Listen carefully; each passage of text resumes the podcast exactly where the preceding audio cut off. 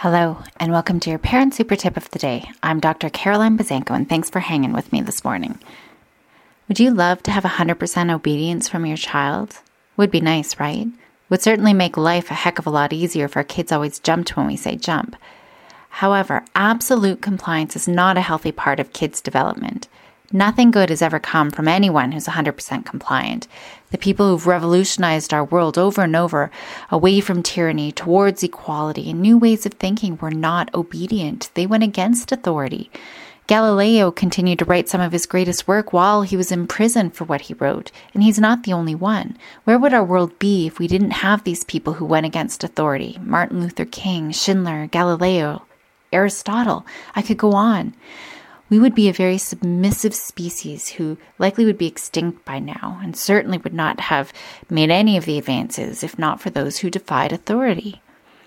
My eldest is the quiet, obedient yes man, and although she's easy to manage behaviorally, I do worry about her because she doesn't express herself. She doesn't want to disappoint or cause a fuss, so she'll choke down a meal she hates or suppress her emotions and never assert herself to avoid judgment.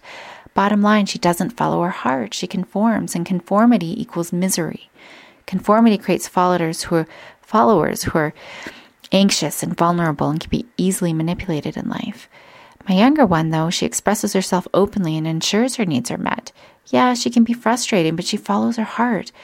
And if each continues down their current paths, it's my youngest one who'll be the stronger, happier, and more genuine of the two. We as parents are not all knowing, and why would we want our kids to blindly follow our lead without questioning things for themselves? Assertiveness is so important for their own well being and empowerment. That's an emotional strength. When kids are overly compliant, they lose their sense of true self, lost in the sea of everyone else's voices, and they push away their own thoughts, their ideas, dreams, and interests to seek that one piece of approval. Approval that's usually conditional on meeting a specific expectation, like eat your broccoli, or be respectful and don't talk back. Say yes, ma'am, yes, sir, without another word. Vygotsky said it best people with great passions, people who accomplish great deeds, people who possess strong feelings, people with great minds and a great personality rarely come out of good little boys and girls. For today, reframe your child's misbehavior as a strength. See that defiance as assertiveness. Be proud. Your child has a voice and is using it. Let it be heard.